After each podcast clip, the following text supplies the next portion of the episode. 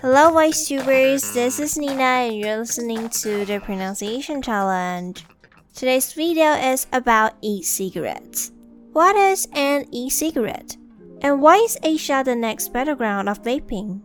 Check out the video to find out the answer.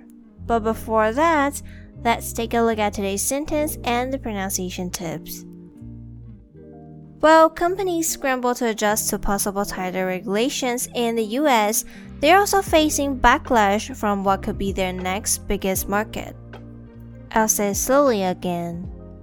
While companies scramble to adjust to possible tighter regulations in the US, they are also facing backlash from what could be their next biggest market. Let's check out the pronunciation tips. The first one companies. Companies. Companies. PA pronounced as P. P. Compa. Companies. And the second one scramble. Scramble. Scramble. C R A M pronounced as scram. Scram. Scramble. Scramble. And the next one adjust to. There's a linking sound between adjust and to. The T in adjust is nearly silent, so it sounds like this adjust to, adjust to. And the next one, tighter, tighter.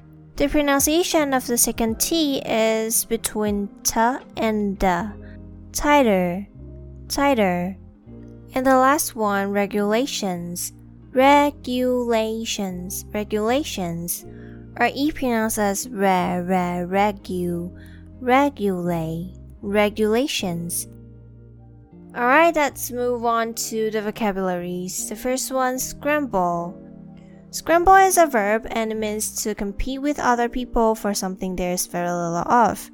For example, more than 30,000 fans are expected to scramble for concert tickets. The next one, regulation. Regulation is an official rule or the act of controlling something. For example, you can visit the website to find out what's new in the regulations. The last one, backlash. Backlash refers to a strong feeling among a group of people in reaction to a change or recent events in society or politics. For example, such a decision may provoke a backlash from their supporters.